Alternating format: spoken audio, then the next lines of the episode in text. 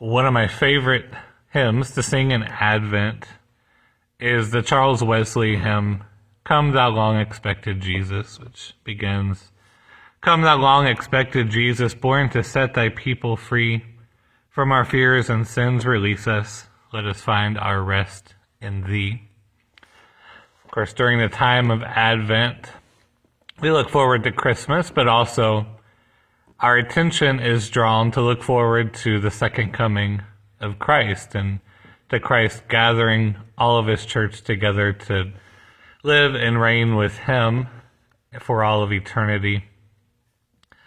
Uh, and in recent decades, especially in the American church, there's so much fearful imagery that comes with the second coming of Christ, with the return of Christ. Uh, so many apocalyptic books and TV preaching. When I was growing up, um, we had the Left Behind series of books that always something fearful about the return of Christ and something violent and dark about it.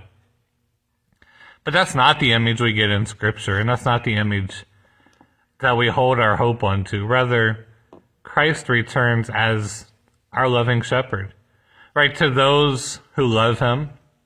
He comes to bring them rest. He comes to release them from fear. He comes to release them from sin.